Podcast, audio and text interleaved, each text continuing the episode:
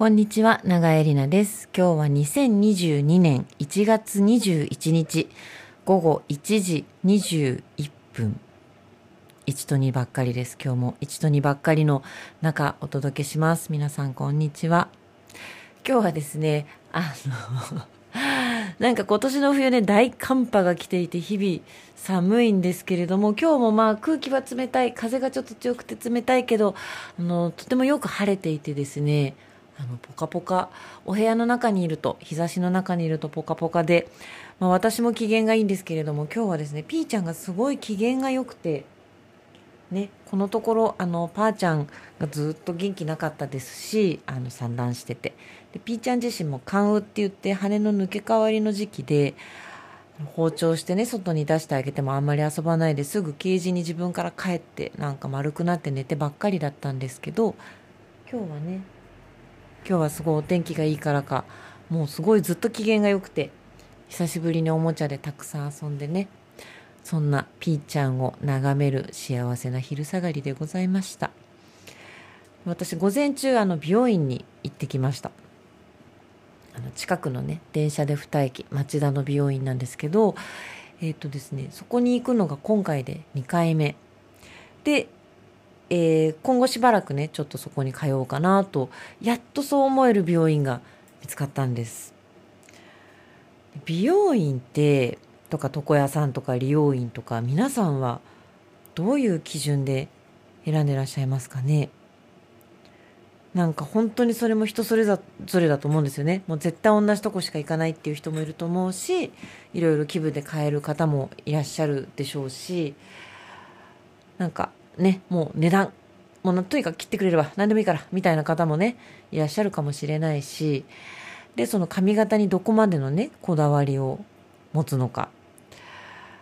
毎回カラーをするとかねパーマをかけるとか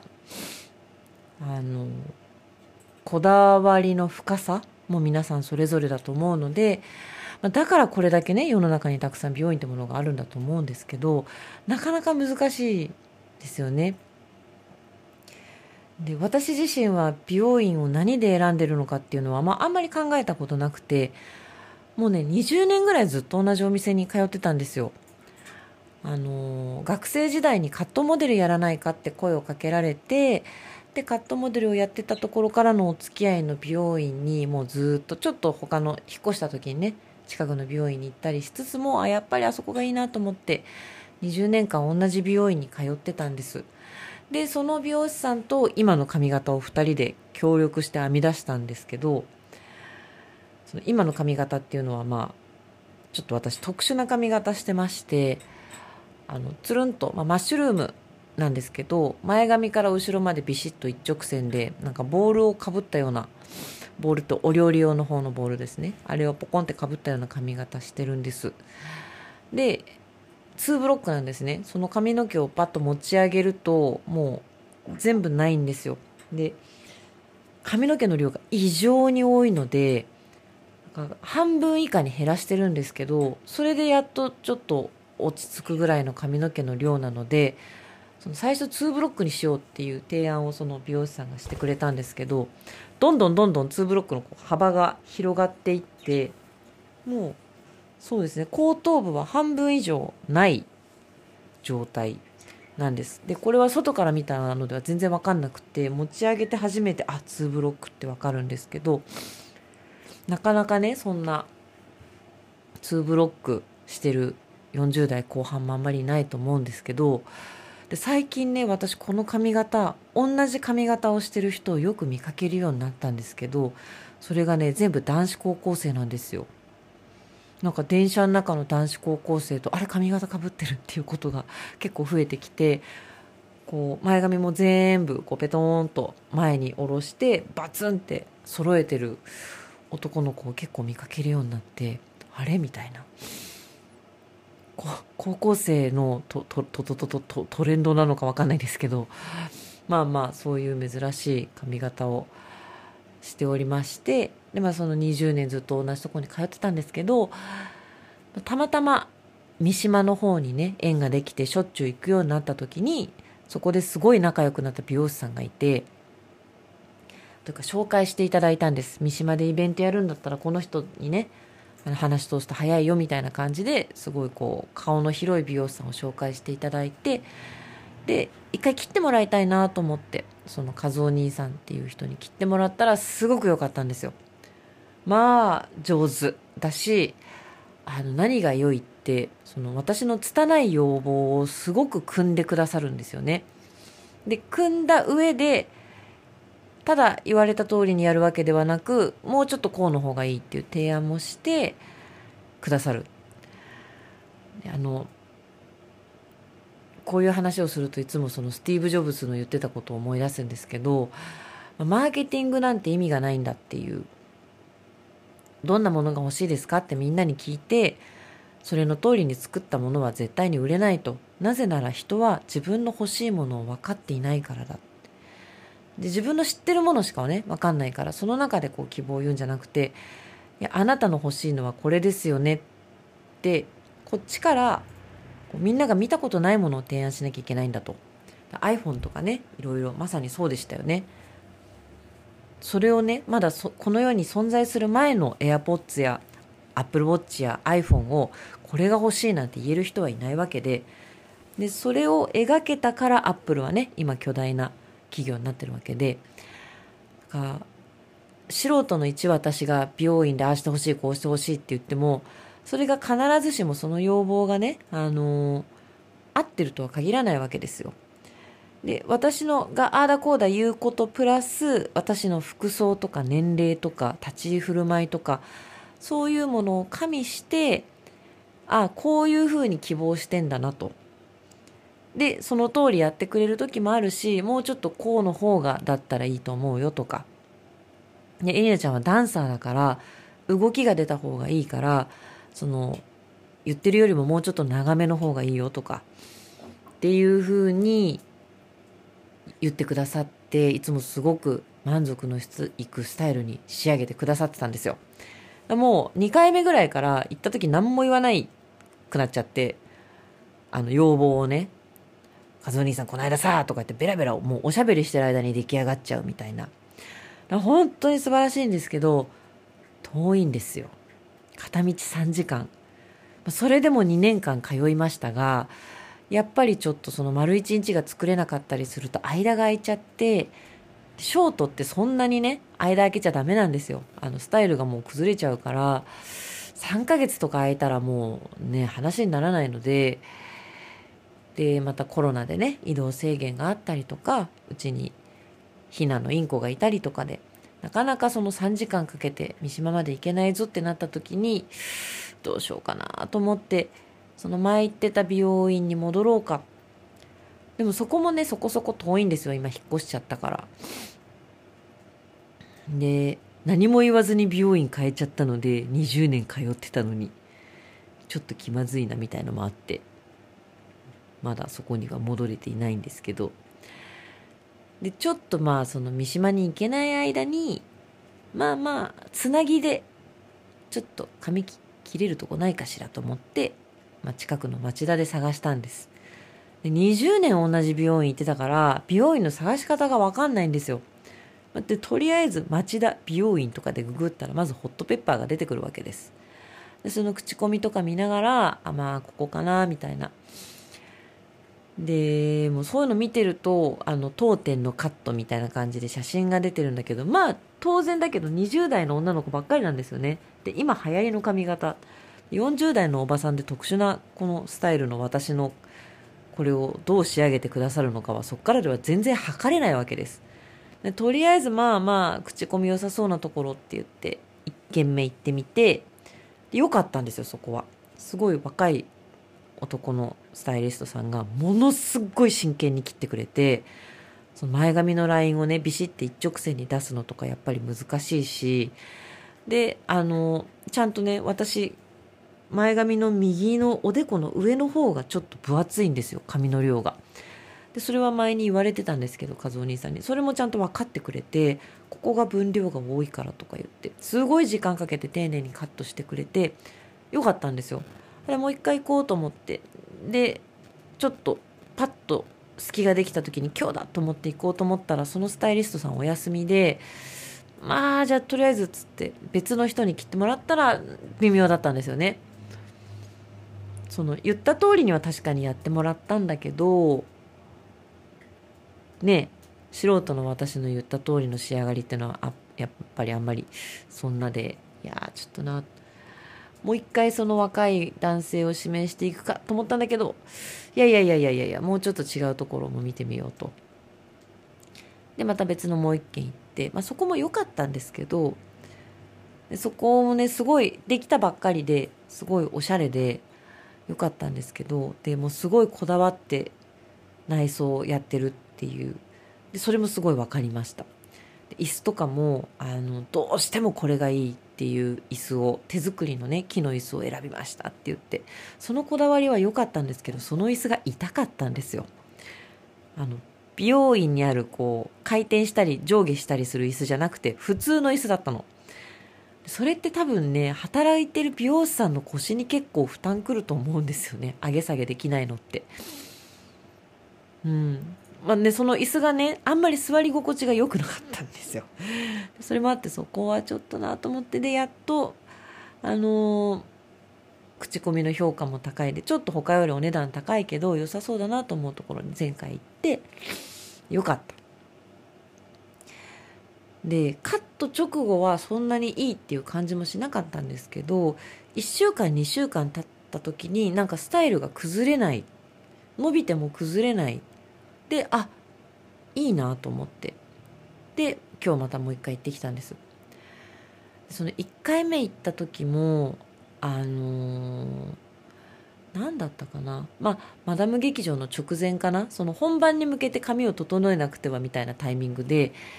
えっと割と忙しい中に時間がない時にこうキュッと行ったんです。で朝一お店が開いてすぐに行ってその日のうちにやんないこときゃいけないことがいろいろあってでなんかなんかを提出しなきゃいけないものとかがあってその切ってもらってる間中その日は宿毛矯正もかけたので時間が長かったんですけどその間中ずっと携帯で文章をこう打ってたりとかして機嫌が悪かったんですよ私は。でもうとにかくその時間内にその提出しなきゃいけない文章を仕上げたかったのでもうずっと携帯に向かって文字打っててまあ非常に感じが悪い客なんですけどでもそのスタイリストさんが何にも言ってこなかったんですよ。お仕事ですか？とか。ちょっとこうですか？とか。聞かれて。であの私髪の毛が異常に太くて丈夫なのでそのパーマ液がね浸透しないんです。でいつもそうなんですけどなんか一液みたいのをつけてしばらく放置するじゃないですか。でタイマーが鳴ったら見に来るんですね。でちょんちょんって触って。でも私知ってるんですけど絶対2回はねタイマーの延長されるんですよ。であまだだなまだだなっつってもうこれ以上やってもしょうがないってところで流すんですけどいつも。でやっぱりそうだったので私の髪ってすごい丈夫ですよねみたいな。っ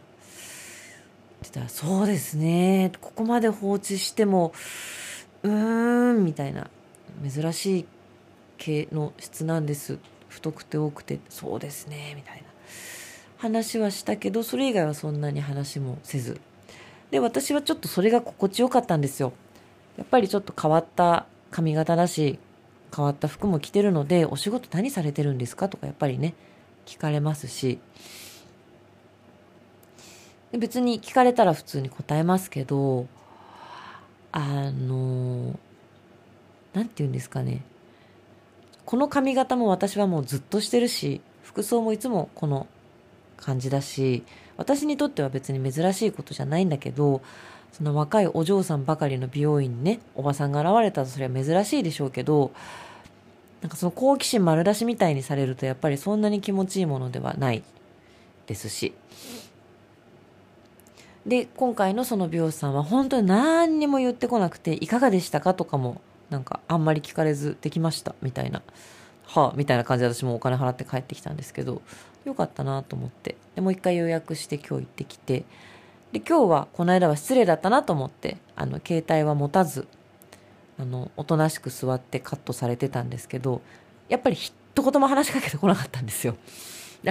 あれかなと思って、このお客さんには話しかけない方がいいっていう風にインプットされたのかなっていう。もしお話しするチャンスがあったら全然私としては普通に話をしてよかったんですけど、あ、なんかそういう感じかなと思ったので、あの、特に私も何も喋らず、その必要最低限のやりとりだけで あの、終わったんですけど、まあでもね、別にあの友達作りに行ってるわけじゃないので、私は自分の望む髪型にしてほしいっていう。で、今回の美容師さんは多分、かなり腕がいい方だと思うんですよ。今日2回目行って思ったんですけど、あの、和夫兄さん、その三島で髪切ってくれてた和夫兄さんもそうなんですけど、切り終わった後に写真撮らないんですね。あの、写真撮って管理する病院とかもあるじゃないですか。でも、写真撮らなくて、で、えっと、伸びちゃった分を戻してほしい。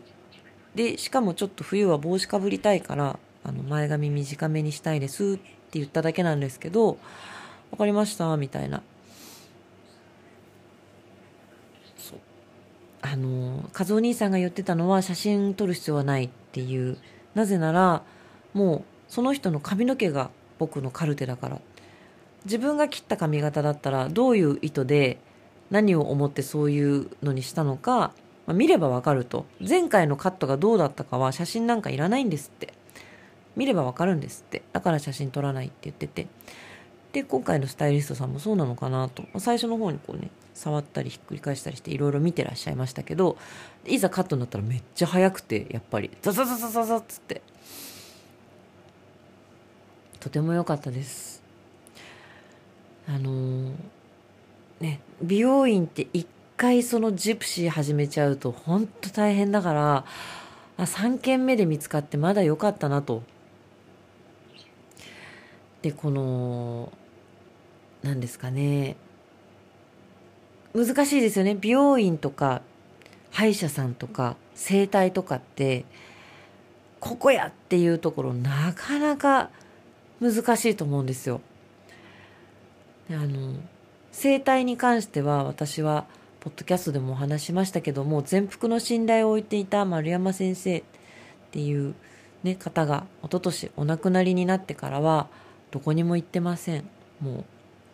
まあ大怪我もしてないですしねコロナでそんなに活動してなかったから。非常に不調っていうこともないので今はどこにも行ってません。まだ探してません。でね、あの、同じ丸先生にかかってたダンサーの子が今通ってるとこ教えてくれたので、どうしようもなくなったらまあそこに行こうかなと。まあ、丸先生の施術を知ってるダンサーの子がここならって言うんだったらまあ間違いないかなとは思うんですけど、まあ、そのぐらい整体って結構特にあの私たちは体を使うので、変な施術されると困るんですよ。もう体の違和感とかがすごい気になるし、あの、結構ね、繊細にバランス取ったりするので、大事なんです。体をね、預ける人っていうのは。で、美容師さんっていうのも結構大きく預けるじゃないですか。髪を切ってもらうだけだけど、まあ、刃物を扱う顔の周りでね、っていうことにはまず最低限のこの信頼がないとお願いできないし、で、その髪型で1ヶ月ぐらい過ごすわけです。もしも気に入らなかったらね、もうずっとそれになっちゃうし、髪の毛っていうか体の一部じゃないですか。で、そこの造形をお任せするってことは、ファッションだったらね、選んでもらった服が気に入らなかったら着なきゃいいけど、髪型は、まあ、自分でスタイリングすればなんとかなるかもしれないけど、私みたいな、スタイリングもクソもない髪型の場合もカットが命なので失敗しちゃったらもうすごい気分悪いまましばらく過ごさなきゃいけないんですよね。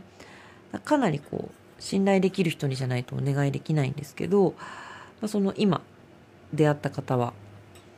その方について私は何も何にも語れないほどに何もおっしゃらないのでどういう方かわかんないんですけどまあでも信頼できるなと思ってこのまま何も喋らないまま三島に行けない時はね通おうかなと思ってます。でそういう体を預ける先でああ選ばなきゃなと思ったのが歯医者さんで私はですねその観光案内所のバイト先の近くにすごくいい歯医者さん見つけたんですよ。バイト中にめっちゃ歯が痛くなってもう今日中に絶対行きたいと思って昼間休憩で外に出た時にパッと目に飛び込んできた看板の電話番号にその場で電話をかけて今日見てもらえますかって言って見てもらった。歯医者さんがすごい良くてちっちゃいんですけど歯医者さん1人受付の方1人。いつ行ってもその2人だけででもその受付の人とかもなんかすごい人間味があって私がなんかエジプトの壁画が書いてあるお薬手帳を持ってったんですよ。そしたら「え？とか言って「これどこで入手したんですか?」みたいなこと言われて「これどっかの薬局でね選べたんですよ」とか言ってなんか普通もうちょっとね無難なデザインが多いんだけどなぜか1個だけエジプトがあって気になってこれにしちゃいましたって言ったら私がそのセレクトを見ても絶対これを選ぶと思いますとか言ってすごくいいとか言って受付ですごい盛り上がって。でその歯医者さんもすごい面白い人であのー、ね医学が進歩してもまだまだね歯一回抜いて直して戻せればすごいいいんだけどまだできないんですよねって言って。腕にしても何にしてもね体のパーツ一回外して治療して戻せれば本人も痛くないし一番いいんですけどねとか言って。それがまだできないのでちょっと削るの痛くてごめんなさいとか言われて。面白い先生だなと思って。で毎回すごいちゃんと説明してくれる診療方針もで僕はこうする方がいいと思うって言ってね。でもあのそれが嫌だと思うんだったら別のやり方もありますよみたいに言ってくださる先生でで一通りその痛かった歯の治療が終わって他に気になることあります？って言われたのでなんか前歯のところにちょっと欠けてるとこがあってでそこが黒ずんじゃってる。でこれが気になるんですけどって言ったらあそこ削ってねなんか詰め物すれば綺麗になりますけどその詰め物また取れるしそこが虫歯になる可能性もあるのでそうするとじゃあまた削ってまた削ってっていう繰り返しになっちゃうから僕はあんまり進めませんって言ってどうしてもって言うんだったらやりますけどやっぱりもう歯はなるべくね削らない方がいいですよって言われてあそうだなと思ってそのままにしてたんです。でね今年の12月ぐらいにまたすごい歯が痛くなっちゃってでもそのバイトに行ってなかったのでそこの歯医者さんに行けなくてどうしようかなと思って家から歩いて一番近い歯医者さんにとりあえず行ったんですよ。でものすごい痛かったの。なんだこれはっていうぐらい傷んじゃって。なんか私その疲れがね歯に出るタイプなのですごい痛かったからそこに行ったんです。でも奥歯だったんだけどこれ抜かなきゃダメかなっていうレベルの痛みだったんだけどなんかグラグラしてたし。抜かないで何とかしましょうって言って今治療は終わっててで抜かないで治療してくれたのは良かったんですけどなんかかぶせ物を作るのに一回仮の詰め物みたいのをしたんですよ。削るだけ削って神経抜いてそこになんか仮の鉄みたいな詰め物をしてでそれで1週間過ごしたんですけどその詰め物にねちょっとしたバリがあって飛び出しててなんか尖ったものが。でそれがベロに当たってたんですよ。でその日は気づかなかったんだけど次の日ご飯食べてる時からだんだん痛くなってきてその日の夜にはもうご飯食べれないぐらい痛かったんですよ。でそれが私マダム劇場の2日前でマダム劇場ってめっちゃ喋るんですセリフを。もうそれの練習もできないぐらいもう痛くて。ガムを買ってガムをギュギュギュギュってやって無理やりそのバリのところに当たるように詰めてでなんとか喋れるみたいな。もうご飯も食べれないしご飯の時はそのガム取らなきゃいけないから痛くて噛めなくてなんかせっかく広島だからって言ってその鉄板の上で焼いてくれるお好み焼き屋さん行ったんですけどあまりにも食べるのが遅いからどんどんお好み焼きが最後の方パリパリで焦げてきちゃって大将に「すいません」って言って歯が痛くてゆっくりしか食べられないのでお皿に乗せてもらえますかって言って途中でお皿に乗せてもらって40分ぐらいかけてお好み焼き1枚食べて、まあ、大変だったんですよ。でも悪気はないかもしれないしね。まあでもプロならそのぐらいちょっとちゃんとしてほしかったなと思いつつ次に行った時に言ったんですよ。もうこのバリがすごく痛くて。もうご飯も食べれないし喋りの仕事があったのですごい大変でしたって言って。いや本当に大変だったんですよ。痛かった。本番中も痛かったし。でなんか変な風にベロも引っかかっちゃうしでもそれをね痛く変にならないようにガムなんか30分ごととかに交換して詰め替えて痛いの我慢して本番やってすごい辛かったんですよ。それを全部言うつもりはないけど痛かったですぐらい言いたいと思って痛かったですって言ったら「おう」って言われたんですよ。え？と思って「え？今なん？え？おう」50代後半ぐらいの男の歯医者さんですけどあれ？今ので終わりですか？みたいな。ああで削りましょうね。って言って削ってくれて、まあ、痛みは取れたんですけどええー、と思って。もうそこでまず第一の不信感だったんですけどあのそれでその痛かった歯の治療は全部終わりおかげさまでそれは問題なく治療が終わったんですけど来週どうしますってまた言われてえ治療終わったのにまだ何かあんのと思って。私そういうとこで妙に気が弱いので普通にまたじゃあって言って予約取って行ったんですけどそしたらそのバイト先の歯医者さんがもういたちごっこになっちゃうからやめましょうって言って削らなかった歯を黙って削られたんですよ。でなんか詰め物入れられてすごい綺麗になってて確かに。目立たなくなってよかったんだけどその詰め物2日で取れたんですよ。ええー、と思って。ダメじゃんこれと思って。でそれもあの抑えめに文句を言ったんです。2日目に取れました。ここの詰め物取れちゃったんです。2日でって言ったんですけどまたその時もなんか「おう」って言ってて。はあもう気が弱いんですかね。ごめんなさいねって言っちゃえばそれで済むことだし、もう済んじゃったことに対してね、そんな私もいつまでも言うつもりはない。ただこの先の治療気をつけてくださいよっていう、次はお願いしますよっていうことなんだけど、あうって、あれ？と思って、もう一回詰め直してくれて今度は取れてませんけど、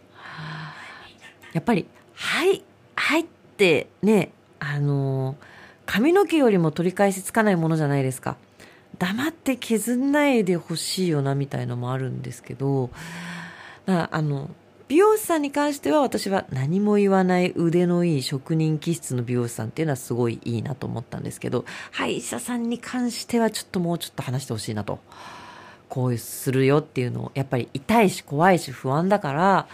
それを和らげるように、これは必要な治療なんですよって先にやっぱ言ってもらわないと、なんかねえっ？と思って。だからその奥歯の治療終わって次行った時何するか何にも説明されずにいきなりバリバリバリって削られて「おおマジかよマジかよ前前歯削ってるよおい」ってなって。びっくりしました。まあであともう一回行くことになってて、まあ、それが終わったらもう行きませんけど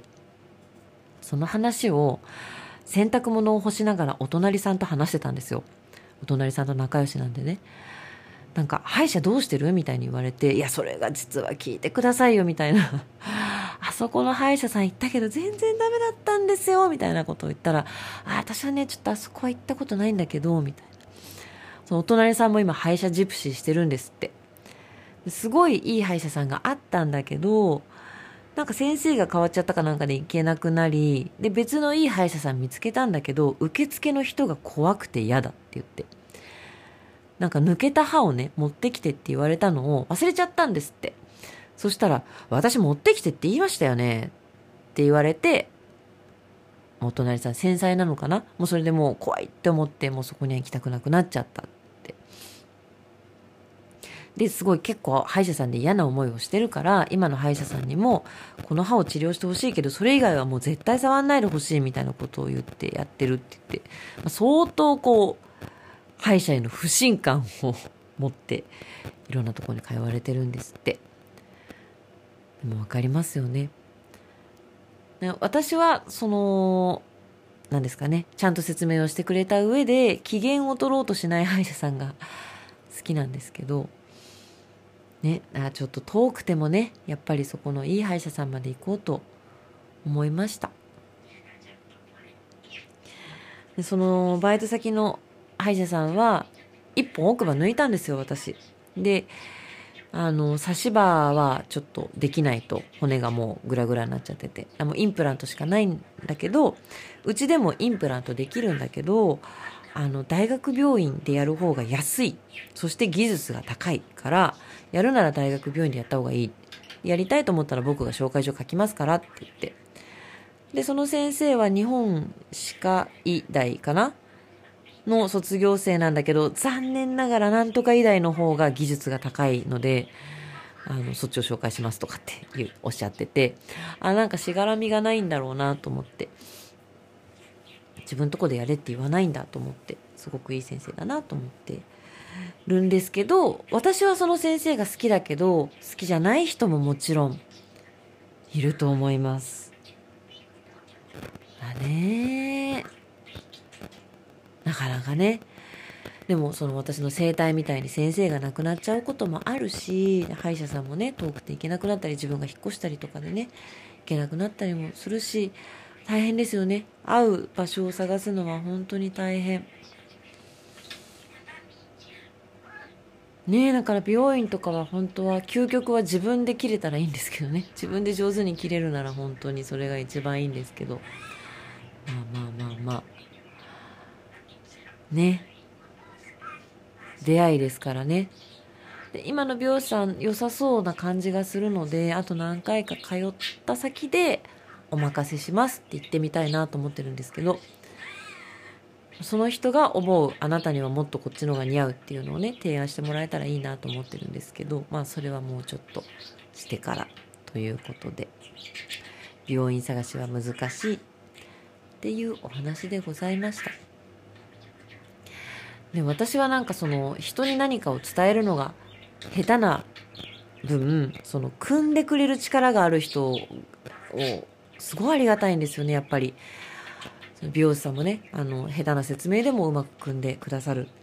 あ岐阜でねそうだ仕事で岐阜に行ってた時に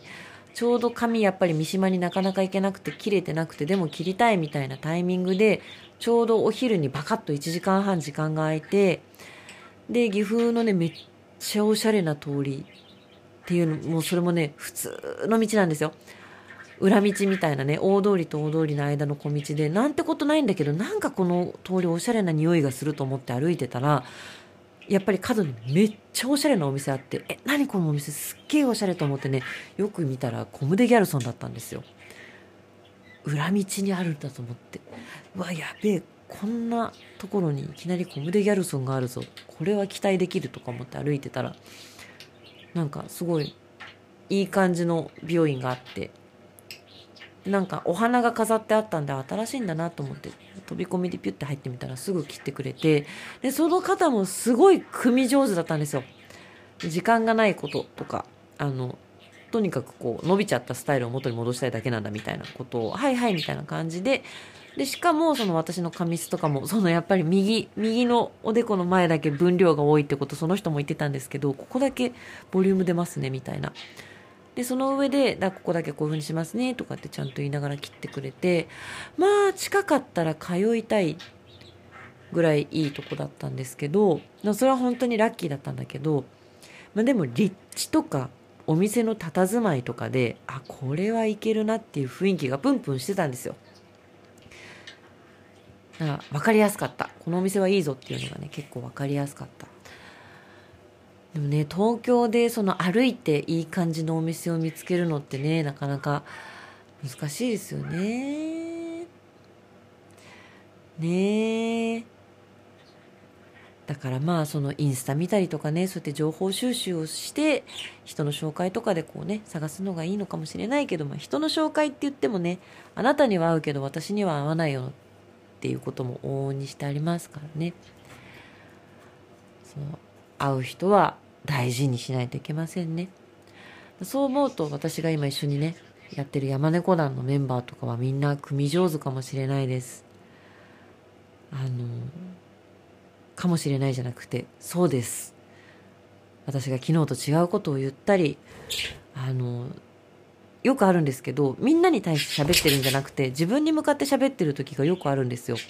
このシーンをこうしようと思う、なぜならみたいなことを話してる時、みんなに説明してるんじゃなくて、話しながら自分で整理してることがよくあるんですよ。だから話がバンバン飛んだりするまま5分間喋り続けるみたいなことがよくあるんですけど、あの、彩香もまさるちゃんもずっと黙ってそれ聞いててくれるんです。私が喋り終わって満足するまで。で、何言ってるか分かんなくても、あ、まあ、なんとなくこんなことかなとか、あ、なんとなくエリナさん、方向性見えたんだなってなるまで待っててくれて、というわけなのでやりましょうみたいなこと言うと、はいっつって や、やってくれるんですよね。多分二人ともそうですね。組上手です。ありがたいね、ピーちゃん。30分もう喋ってたらピーちゃんがちょっとそろそろ遊んでくださいませんかと飛んできました。ね、そうだね。ご機嫌な B ちゃん。そろそろ遊ぼうか。分かったよ。はい。ということでございました。ということで私は、あの、その、不満だけど、とりあえず一回通い始めちゃったから行かなきゃいけない歯医者さんにこれから行ってまいります。はい。ということで、また大寒波が襲ってきてて、北海道ではマイナス27度とかを記録してるらしいですけれども、ね、寒さに負けず、わおわお今週も元気にやってまいりましょう。それではまた。